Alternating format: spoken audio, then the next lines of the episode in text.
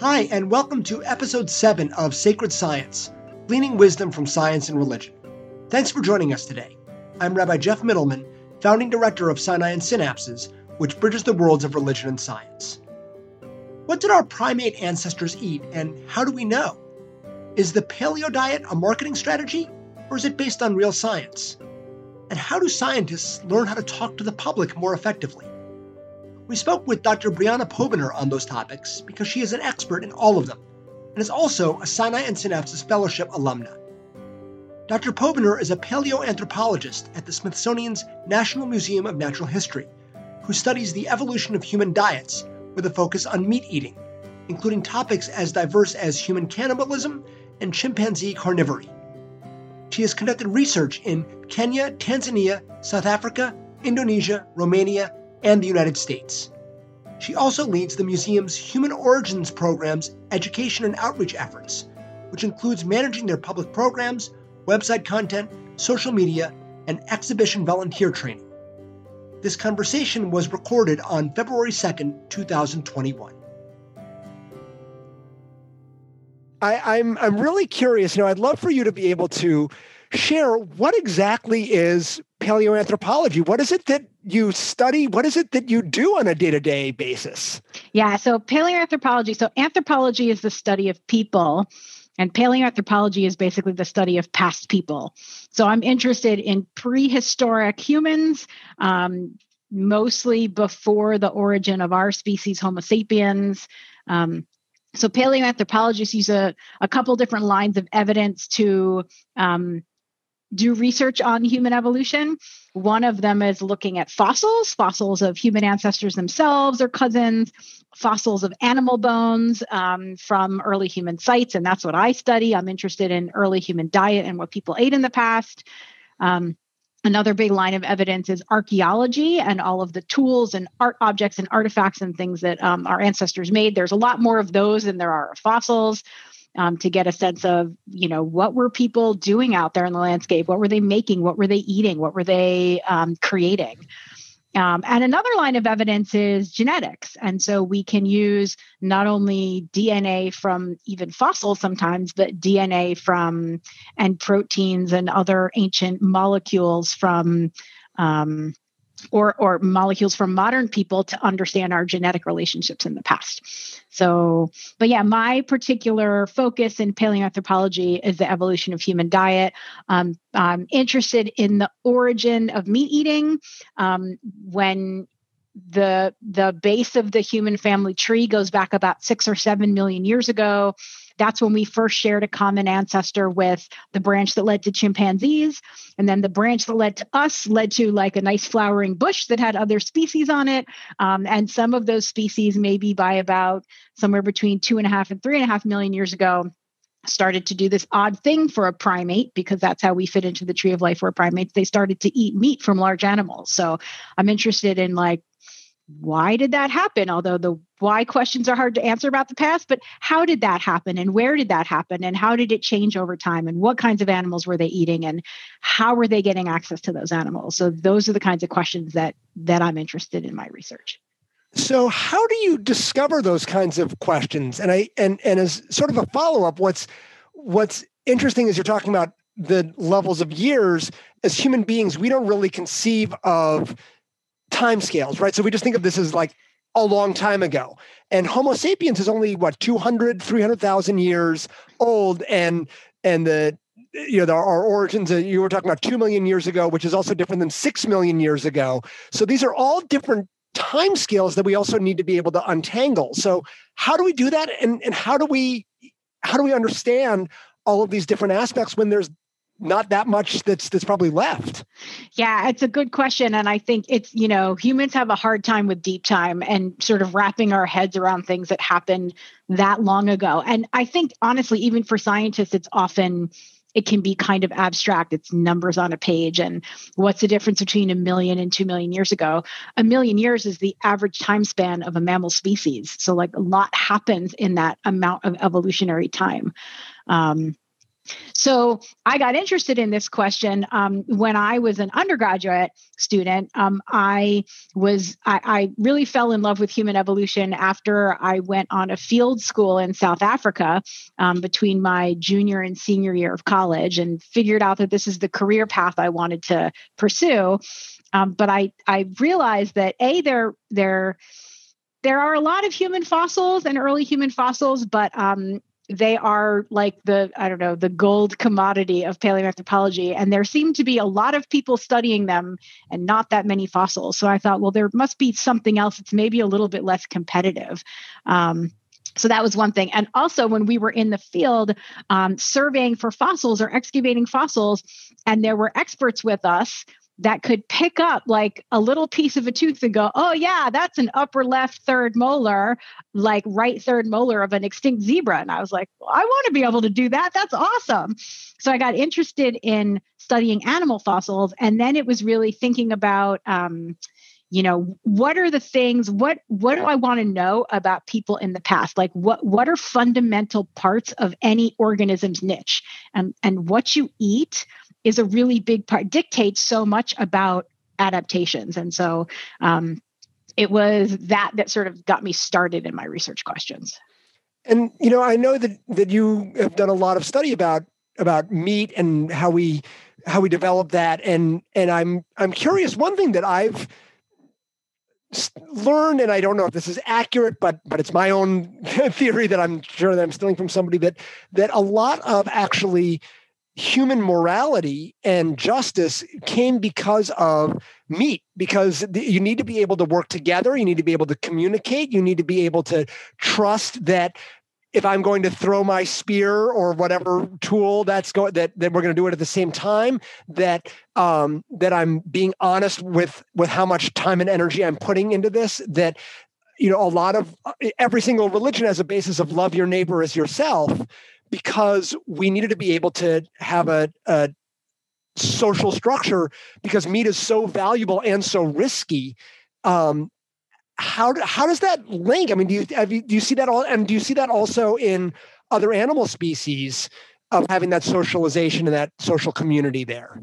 Yeah, that's. I mean, it's really interesting thinking about what needs to be in place in order for early humans to be able to get access to big animals that they clearly were butchering and eating based on the fossils of those animals that have cut marks from stone tools made by early humans. Um, so you need to be able to cooperate because, you know, one early human's probably not going to butcher a giant extinct elephant or giraffe or rhino or something like that. Um, to be able to have some sort of pretty sophisticated communication, particularly once people started hunting. I think scavenging was the earliest way that our ancestors got meat, probably just eating the leftovers of naturally dead animals or eventually maybe stealing animals that are stealing the leftovers from kills of big predators.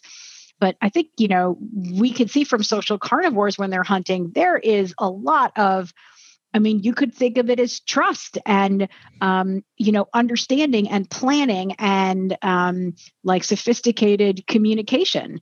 Um, so you know there there are definitely aspects of social and communal behavior, and maybe even things like language that may have been um, the result of selection for increased meat eating and even eating things like marrow and other tissues like brains to sort of you know use everything you can when you um, get access to an animal carcass. And and that may have led to a lot of the things that kind of make us human.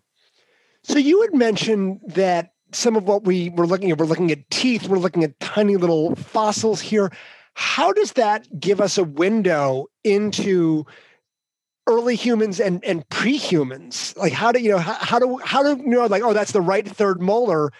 How do we then extrapolate out and say, well, that was what their diet was, and therefore that maybe, you know, what are we able to know from a very limited amount of, of data to be able to create theories and structures and, and ideas?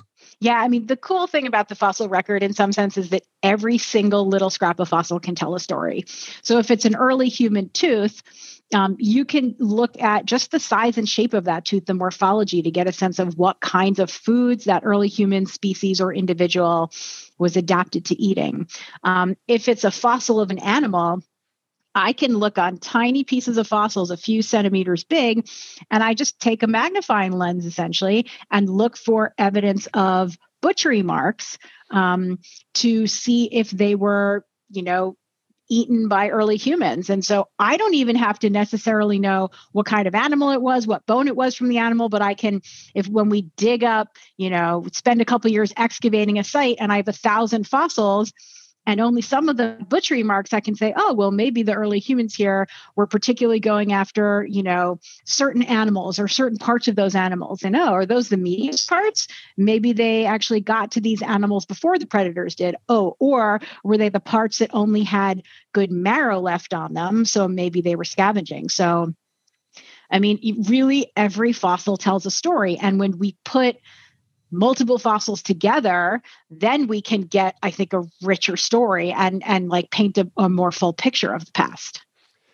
So there was a, a, question that came up which was that that i you know some some mammals and some primates are are vegetarian and some are carnivores and some are omnivores. And and so what what creates or precipitates a shift in a species from becoming vegetarian to om- omnivorous or or vegetarian to om- omnivorous to carnivorous what precipitates yeah. those and i'm assuming it's also a long stretch of time that happens. Exactly. So that's a really good question. So we assume that the, the, you know the common ancestor species um, you know whether it's one or multiple that we shared with the ancestors of chimpanzees who are our closest living relatives.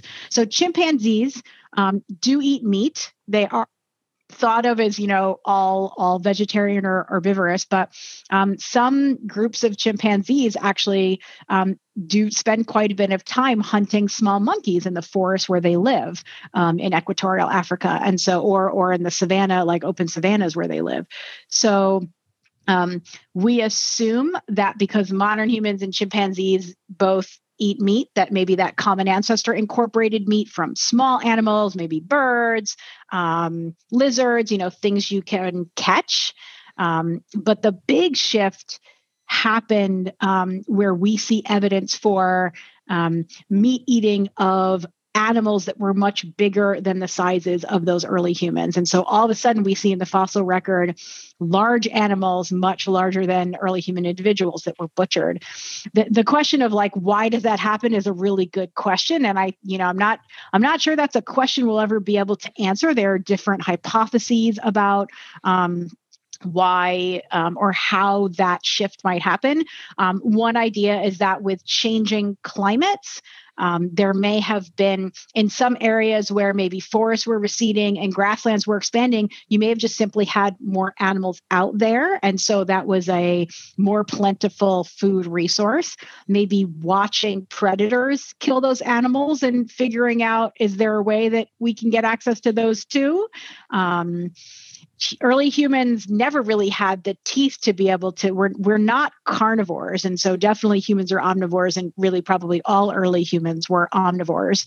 Um, and so it was also really with the invention of simple stone tools where you just take a rock and hit another rock and break our break off um, a sharp stone flake like that kind of stone knife just opens up a lot more resources on the African savannah. And eventually, probably also, you can whittle a stick to make it into something like a spear um, and eventually an arrow. And so, um, so I think it was a combination of um, potentially having the, uh, the other thing about animals is that an animal is an animal. Um, so as early humans were migrating to different areas within Africa, outside of Africa, plants are different. And so, you know, presumably they would have been maybe following some of these plant communities as climates were shifting, but animals are animals. And so generally they are, you know, kind of the same and safe to eat.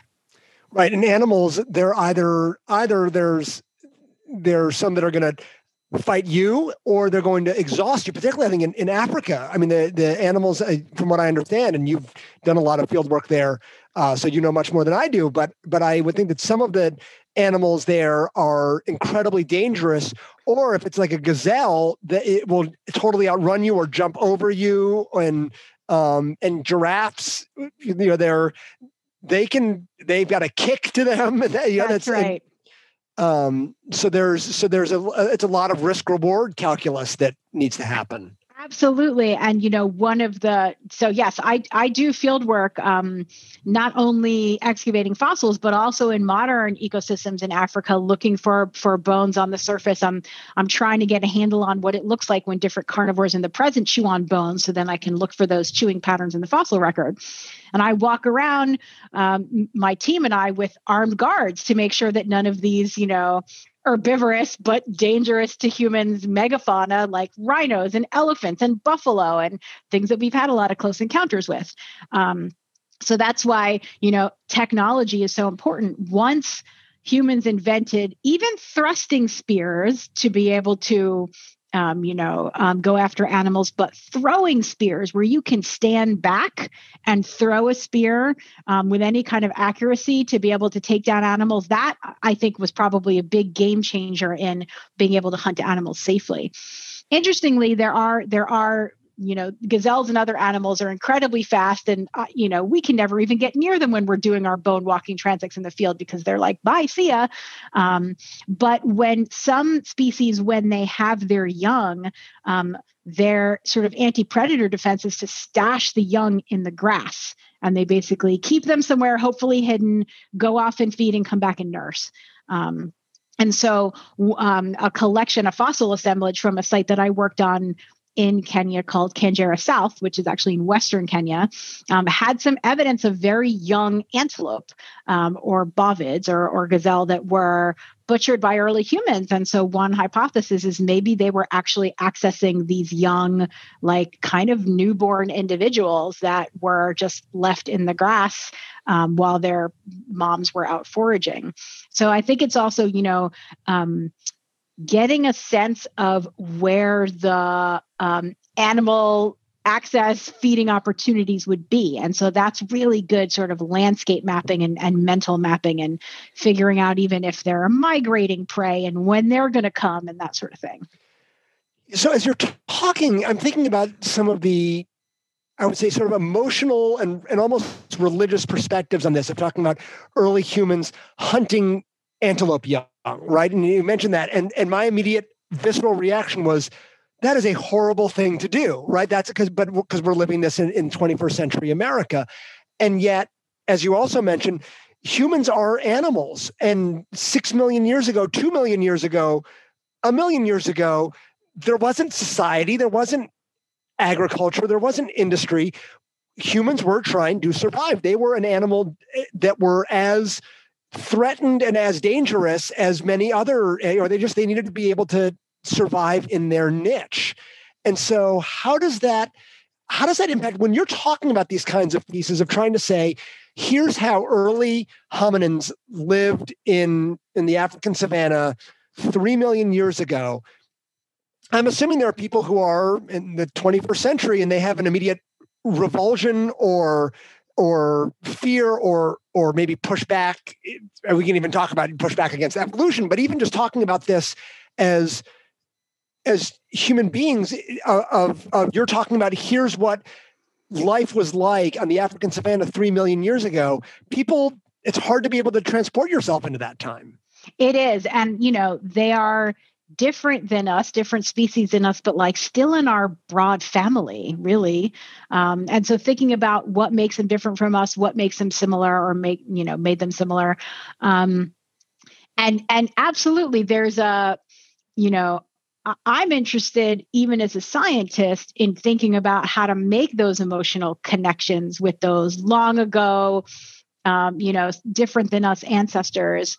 Um, but but there can be barriers thinking about like, well, life was very, you know, there wasn't culture really in the way that we think about it. It you know, it was very much um, the you know the way that animals live today, and so early humans, our ancestors, were just another mammal on the landscape in a sense. Um, so that can be difficult. And thinking about like, would we be, would we feel the same kind of revulsion watching a lion stalk a gazelle as we would thinking about early humans trying to, you know, they're hungry and they need a meal. So it's a good question.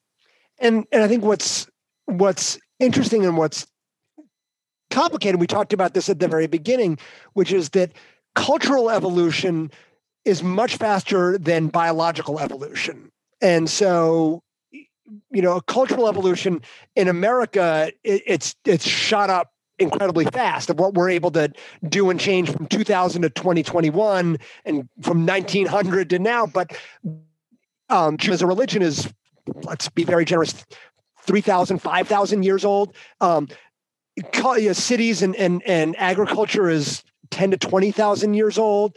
And Homo sapiens sapiens is 250,000 years old. And, and, you know, these, these early shared ancestors, they're one to two to six million years old, let alone the Precambrian explosion, which was what 650 million years. Like we, like we can't even conceive of of how how much are we we're rooted together you know, we get we're getting angry about all of these political pieces and religious pieces because we are still biologically still on the african savannah well, yeah. So I mean, there's there's this whole idea that we of evolutionary mismatch, like we are adapted to Pleistocene environments, you know, both socially and ecologically, and that you know that drives a lot of our responses. I mean, evolution can happen relatively quickly you know physical evolution as well or biological evolution as well as cultural evolution. But but there is something to be said for the idea that like we are still animals and we are still subject to you know those same forces and drives. I mean we have culture in some sense to moderate and mitigate that. Um, but you know a lot of that uh, it's there are choices that we make, I guess. Well, and and you, oh, I'd love to pivot a little bit, actually, because you've you've used a couple of words that we haven't actually linked together, but I know it's something that you're talking about. And the words are paleo and diet. And that has become a massive marketing craze of the paleo diet, the paleo diet, the paleo diet. And you've done some work on what actually was the paleo diet. And I so I'd love to hear what that actually was. And what happens when science and marketing are not always the same thing? Yeah, that happens a lot. Um, so, uh, oftentimes, when people say, What was the paleo diet? Like, my one sentence answer would be, Whatever early people could get their hands on. That was the paleo diet. Um, um, I sometimes laugh thinking about the modern paleo diet movement because it's all about the things you can't eat. And I'm thinking, like, no way would you ever find, you know, early, even early modern humans saying, like, I can't eat those legumes or I can't eat those potatoes or like uh, that's not happening.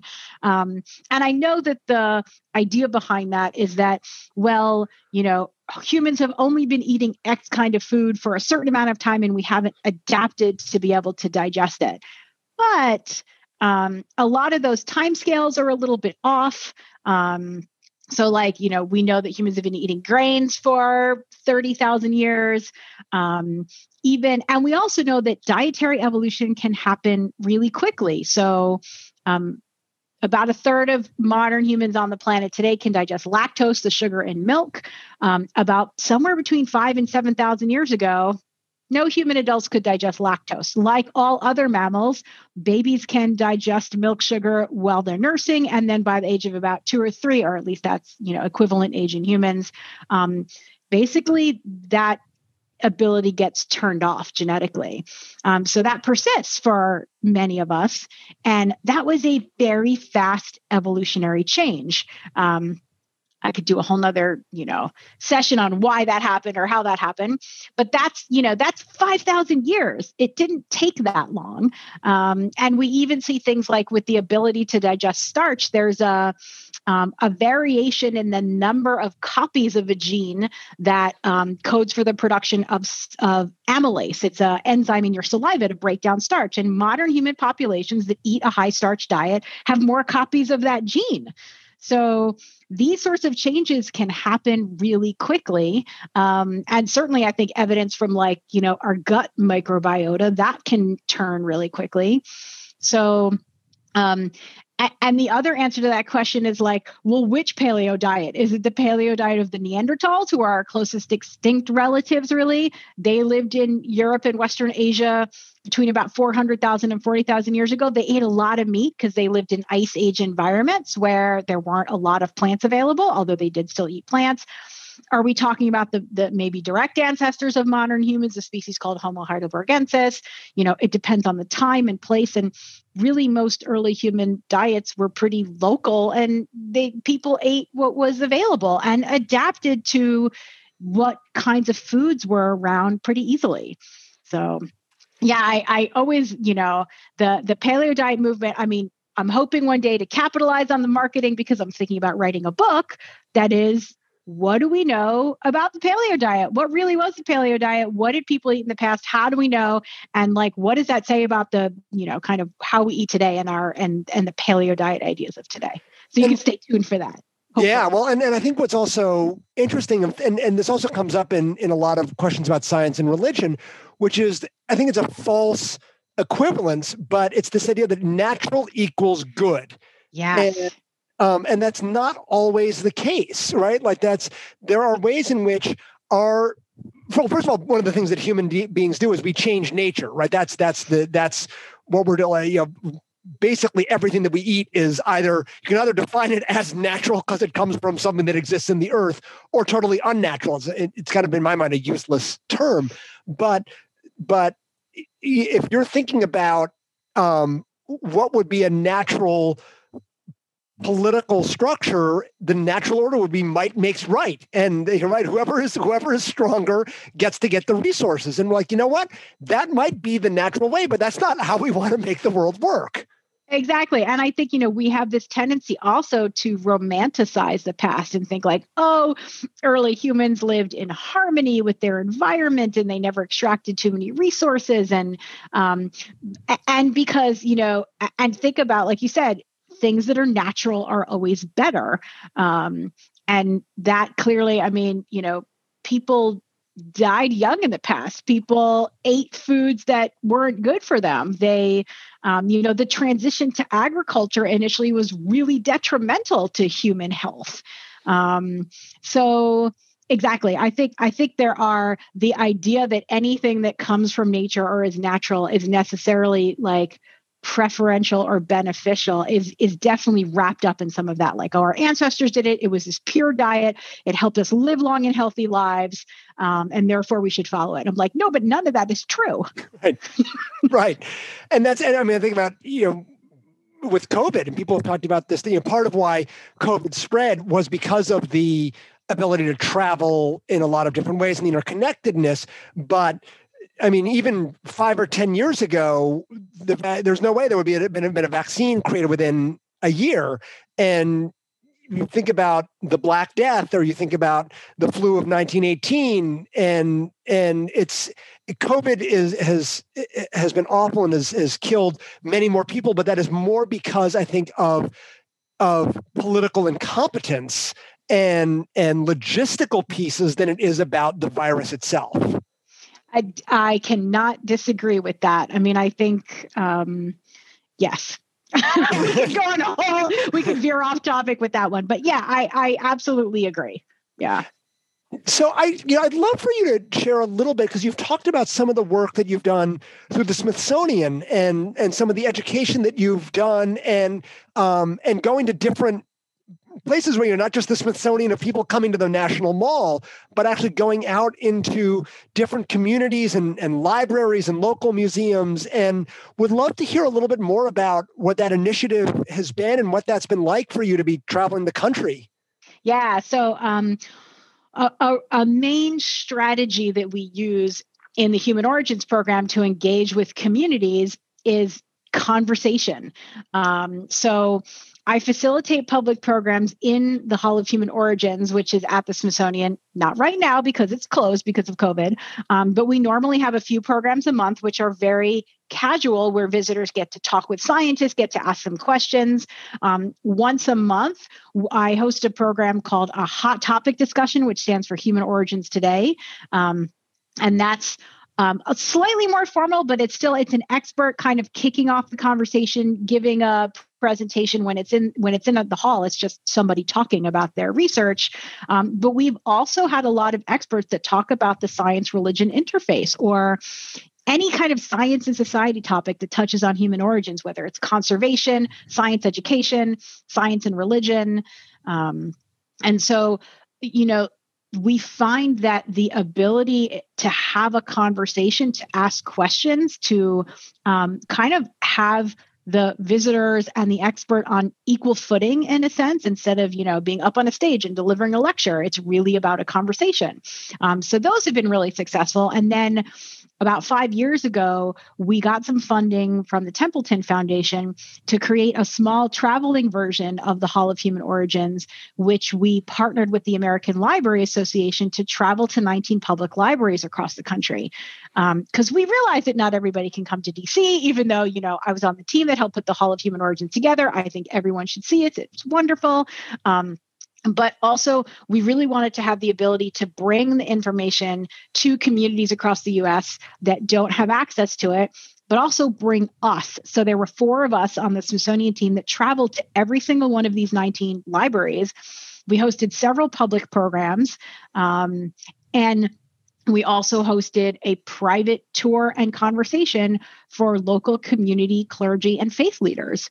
Um, and we really wanted to get a sense of once they had a chance to tour the library exhibit, um, we all sat down in a room together and said, okay, so how do you think your community will respond to this exhibit where are like what difficulties are out there um, what opportunities are there to talk about how sometimes science and religion are interested in the same questions. Where is there overlap and intersection in a way that we can promote positive dialogue? And so those were some of the most, I mean, they've been incredibly meaningful and illuminating conversations, just thinking about how do we lower the temperature. I mean, especially now when, you know, their debate seems to be um, just such a common theme in public discourse. Like, how do we kind of step away from the somebody's got to be right and somebody's got to be wrong? How can we just talk with each other as people, figure out what we have in common, what our connections are? Um, and, and in some of these communities, you know, people felt like um, it was one of the first times they had the opportunity to talk to a scientist um, and they were pleasantly surprised at just where people we were you know um, we were interested in what they had to say and what they thought. And i think that um, making those personal human connections is really important. I'd love to know what were some of the most interesting questions that came up from some some of the local clergy if you remember. I know it was a couple of years ago but that's uh, yeah uh, so i mean i think i think you know one of the things that came up a lot was you know th- there are a couple of pretty well known potential barriers to engaging with the topic of human origins. There's the you know where does the bible fit into this story?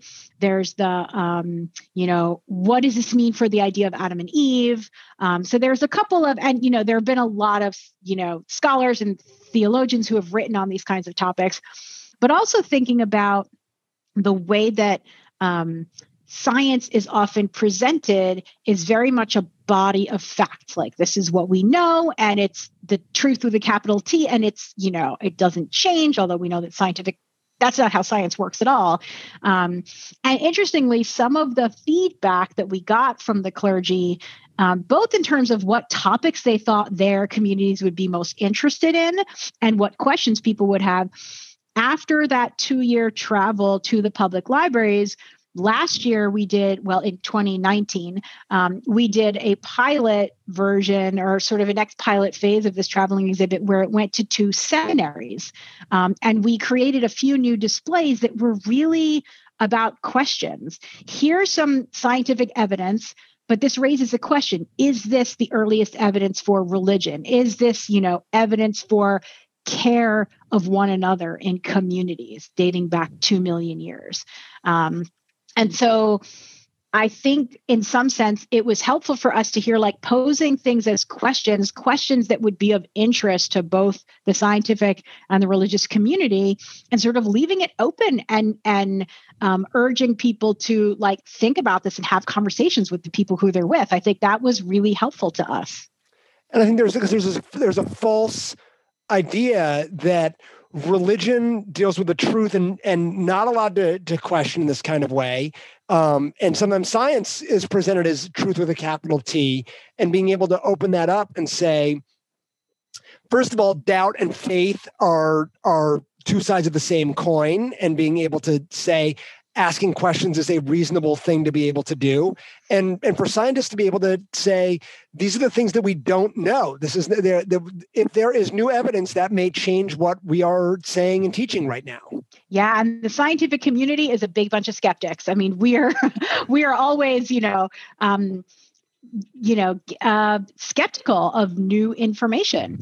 Um, and so in some sense sort of the what's scientifically accepted has been well vetted but there is always room for new information. I mean that's how we come up with our research questions. That's how we're like oh but we thought we knew this but we didn't know that part or somebody's done another experiment and it turns out there's a little nuance over here. Um, and so i think that that um, absolutely saying here's what we don't know. But to scientists like well that's the fun part. That's where we get to do our research. That's not scary or it doesn't mean that scientists don't know what they're talking about because the limits of our knowledge are currently here. Like that's that's the fun part.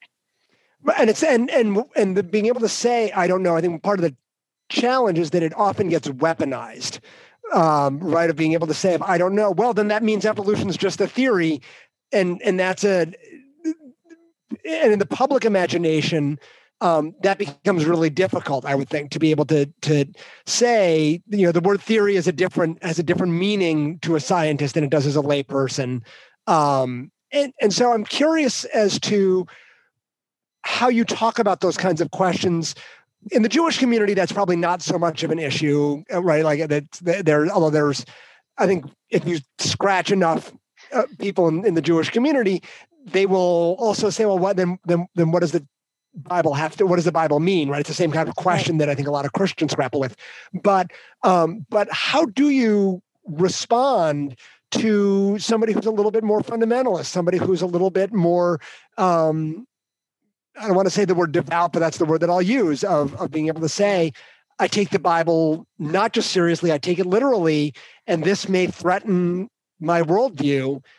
How do you, because I probably if they if that they're they're they're expecting that um, that you're going to attack them and they're going to attack you. So what do you say to both embrace the science and not be well yeah no it's all fine. It's you know we can teach the controversy kind of thing without turning it into an attack and a counterattack? Yeah and so i think that's there's a couple things. Like that's where those conversations come into play really strongly about um, so I'll, t- I'll tell a story about, um, oh, first I want to talk about the I don't know piece and then I'll tell the story.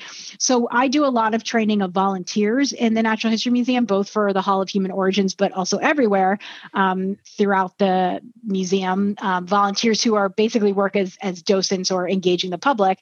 Um, and when I do training, I do training on how do you talk about controversial science topics, which aren't scientifically controversial but maybe socially controversial or um, and so we talk about like you must get used to the idea that you will have to say i don't know a lot in whatever your exhibit you're you're volunteering in scientists say it a lot um, but but what I will often say when somebody asks me a question that I don't know, I will say, All right, well, that's a good question. And how would I figure out the answer? What kind of evidence would I need? Um, some questions are not answerable from a scientific perspective. Um, and some questions are answerable, but we don't happen to have the answer yet. Nobody has looked at them. And some questions we have the answer to. So, like, where along the spectrum does this question fall? Um, but I do think the saying, I don't know, is really important. It, it also, you know, scientists need, we need to sometimes be more humble about that. Um, it humanizes us. So yeah, I had a really interesting um, interaction. I was the scientist is in in our exhibit. Um, so this is a two-hour program. I bring some objects out into the exhibit and just chat with visitors. And there was a mom who came up to me with uh, um, her two kids, and she was asking questions about what I had on my cart. And then she said, "Well, do you actually believe all of this?" And immediately I thought, okay, I'm going to change what I'm what my goal for this interaction is. My goal for this interaction with somebody who feels real trepidation about this evidence about this evidence. She was talking about how she homeschools her kids and they were from out of town, not from the DC area. And I thought, okay, the most important thing to come out of this interaction has to be a feeling of respect and connection I don't care if I like if she learns anything about the science. This is about making science not scary, making scientists not jerks.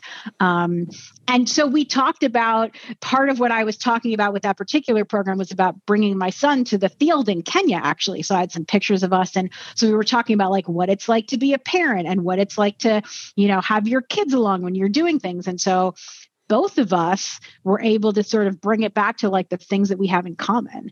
Um, so I think it's it's starting from finding a place of connection and also being explicit about like the goal of science is not to undermine faith. Like i don't go out to the field to find fossils in order to invalidate somebody's religious perspective. That is not the goal of science. We are interested in finding out more about the natural world. And and i'm not you know i don't we're not asking visitors to like leave their religion at the door when they walk in the hall of the museum. You know people are whole and complex and wonderful and you know bring lots of things to these conversations. And so just also validating that it can be uncomfortable and you know it's okay that it's uncomfortable and and not to be um and just to be understanding about that i think helps and and be able to know what are the limits of science and to be able to say you know what does this mean about adam and eve? And to be able to say i'm assuming something along the lines of that's that's not something that i can really answer because that's not a it's not a scientific question. Although it does be it does bump up of where did we come from right? Like that you know that's the yeah. that's where the question that's the, that's the, exactly that's the thing underlying the question. And and it's interesting when you talk about what's not a scientific question. So um, i lead a project the second version of a project that is developing materials to um, teach evolution and human evolution in high school biology classrooms. And part of that is also developing a resource to help teachers who are in communities where it's just uncomfortable to teach about this topic or engage with this kind of evidence. How do you ease students into learning about evolution if maybe they've been told that it's like not okay to learn about or that it's bad to learn about or that it will make them have to abandon their religion um, so one of the ways we approach it is talking about what are some what are scientific questions and what are non-scientific questions. Not that non-scientific questions aren't valid they're incredibly important but they're not things that scientists and science and a science classroom deals with. Um, so, really making exactly talking about the limits of science is really important. And what, you know, scientists, we need to stay in our lane and not overstep our bounds and make sure that we are not trying to answer questions that are not appropriate for science to answer. And I was thinking about uh, there's a friend of mine, um, uh, Professor Stuart Firestein, who's at Columbia University, who's um, who's done a lot of work on science education also. And one thing that he's talked about is that there are all these polls that often say X number, X percentage of, of the population doesn't the word is believe in evolution, which I, I don't like that word, but I don't either. Say, but yeah. whatever, whatever. And um, and then you ask somebody, do you understand evolution? And it's a much higher number. Now, understanding evolution is much more complicated than what we think it is. But as as as he says, it's not that people don't understand it; it's that it's that they don't necessarily accept it. And and and as he says, on a day-to-day basis, though, what's the cost of, of a fundamentalist Christian um, rejecting evolution? And the answer is they, they don't really lose all that much. If they if, you know, evolution does not really impact their their life on a day-to-day basis. But if you say as a as a fundamentalist Christian, I accept evolution, you are having a cultural marker that may then exclude you from your community there. There's a tremendous cost of saying that. And so, um, you know, as you're talking about it, being able to sort of lower the temperature and build that kind of connection and to not raise the temperature of like, no evolution, no creation, no evolution, no creation. I think some of that is how much can people understand it because i think being able to understand it helps us understand what the what the world is and then be able to build relationships and connections so that the the public temperature goes down as well yeah, exactly. And I think there have been some, you know, really good science education studies about the really complex relationship between accepting evolution and understanding it or believing in evolution. Like you said i don't like that term either. Um, but there's and it's not it's not linear and it's not a direct relationship. You don't have to accept it in order to understand it and you don't have to understand it in order to accept it. Um, and so like you said it's really about your community affiliations and the worldviews that are acceptable within those community affiliations that um, oftentimes dictate how somebody might answer a question on a survey how they might you know really feel outside of how they answer a question on a survey. Um, but um, but yeah, I I think that it's um, you know it, I've I've enjoyed doing this science education research project with high school students um, and really getting a sense of like what are they grappling with, what are the teachers grappling with, um, and how can we make it okay for students to engage in this evidence. And and ironically um, you know when i was writing the grant proposal to national science foundation talking about how um, human evolution might seem like the highest hurdle, but it's actually such a great point of entry because what are teenagers most interested in? Themselves. Um, so if we can, you know, have science connected to people, um, connected to humans, then I think we can open a door that might not otherwise be opened. And you know, when you talk about teenagers looking at themselves. One of my first jobs was for actually a nonprofit educational organization called Facing History and Ourselves, which is a Holocaust education organization um, trying to understand history. And I think, and, and how do we understand history as it linking to ourselves? And that's, and you know, with what, what you're doing is also understanding a much wider scope of history, but linking history and ourselves.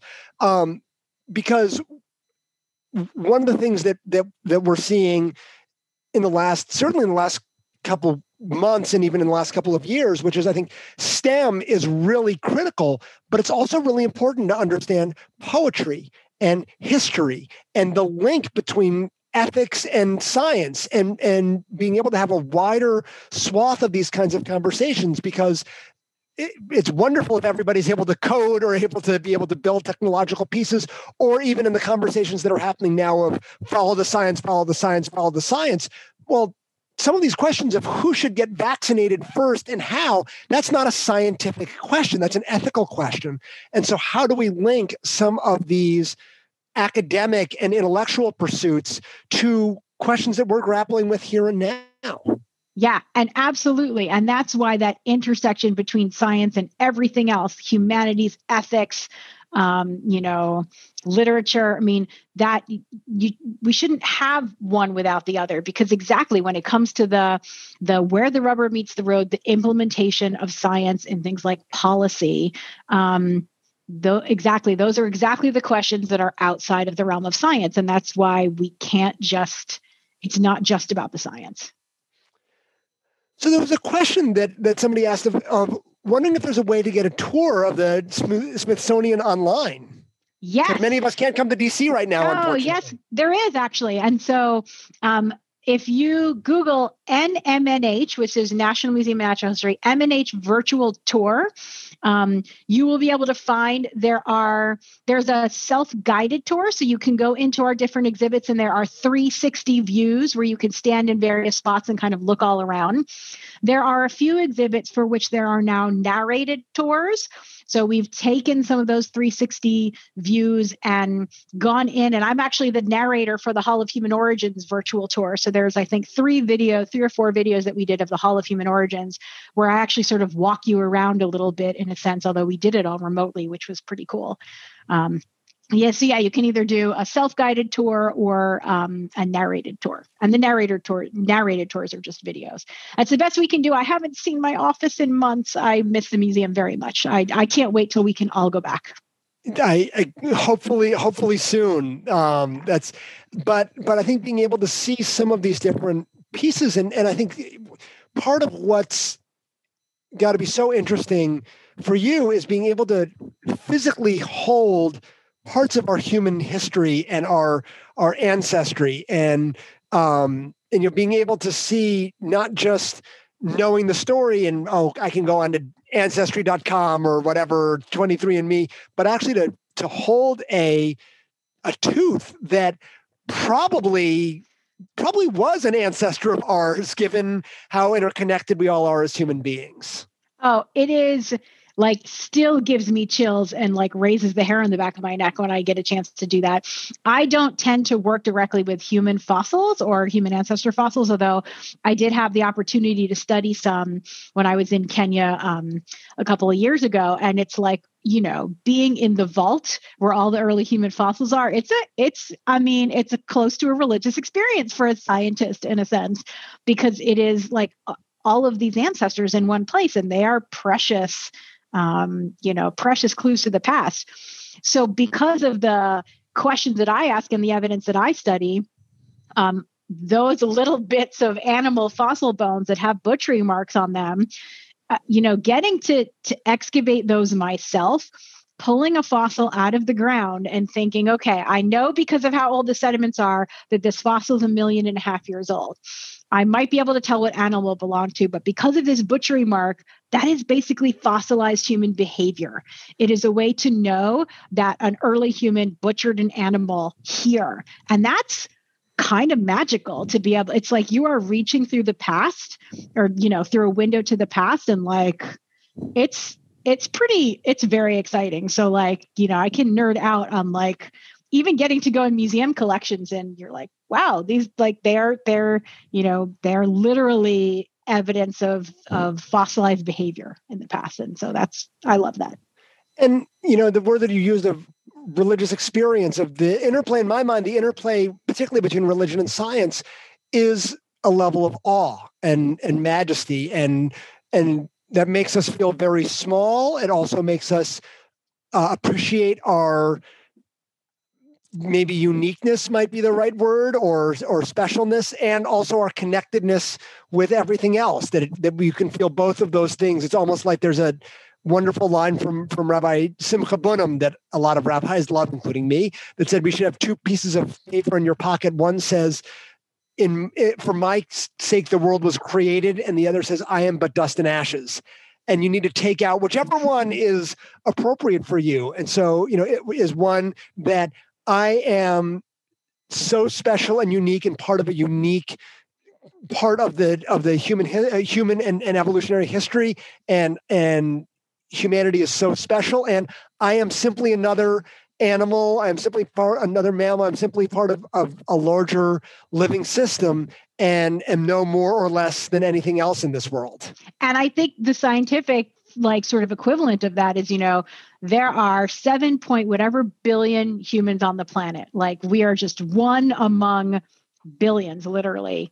Yet all of human evolutionary history has led to me and led to you and led to everybody else and so it's you know you know being able to study for me the early human fossils like i got a chance to study a really famous fossil called turkana boy which is a you know 8 to 9 year old homo erectus skeleton from northern kenya that like Eh, you know, everybody who studied paleoanthropology has heard of this fossil. And I'm like, getting a chance to like study it and touch it was an amazing experience because lots of it connects me to other paleoanthropologists. It connects me to early humans that lived in northern kenya you know? So i'm like i'm a member of all these different groups the scientific community sort of the human community um, yeah. Well that's why the work that you're doing is so important of being able to help us understand and contextualize who we are in a in a larger sense and also being able to communicate science in a way that it's not bashing people with facts facts don't change people's minds as you've said it's conversations and relationship building and and you've done such an incredible job of being able to translate and inspire people to be able to understand who we are in all of that sense so thank you so much, Briana, for taking the time here this afternoon. Oh, thank you very much. This was a really fun conversation. Thank you for joining this episode of Sacred Science, and we hope you enjoyed our conversation with Dr. Briana Pobiner. You can find her on Twitter at Briana Pobiner. Our guest on our next episode will be Professor Emily Oster, a professor of economics at Brown University, and whose data on risk and reward in the world of COVID helped thousands of parents navigate this new world. I've been your host, Rabbi Geoff Mitelman. Sacred Science is a production of Sinai and Synapses and is part of the Judaism Unbound Network. Sacred Science is produced by Geoff Mitelman and edited by Rachel Pincus and Zach Jackson. And to find all of our previous episodes and guests, you can find us at sinaiandsynapses.org or wherever you get your podcasts. Finally, if you're interested in more conversations about religion and science, including articles, blog posts, and upcoming events, you can visit Sinai and Synapses website or follow us on Facebook or Instagram at Sinai and Synapses, on Twitter at Sinai Synapses, or me at Rabbi Mitelman. You can also find out more about Judaism Unbound and its offerings at judaismunbound.org. Thanks for joining us. We hope to see you again soon, and Kol Tuv, all good things.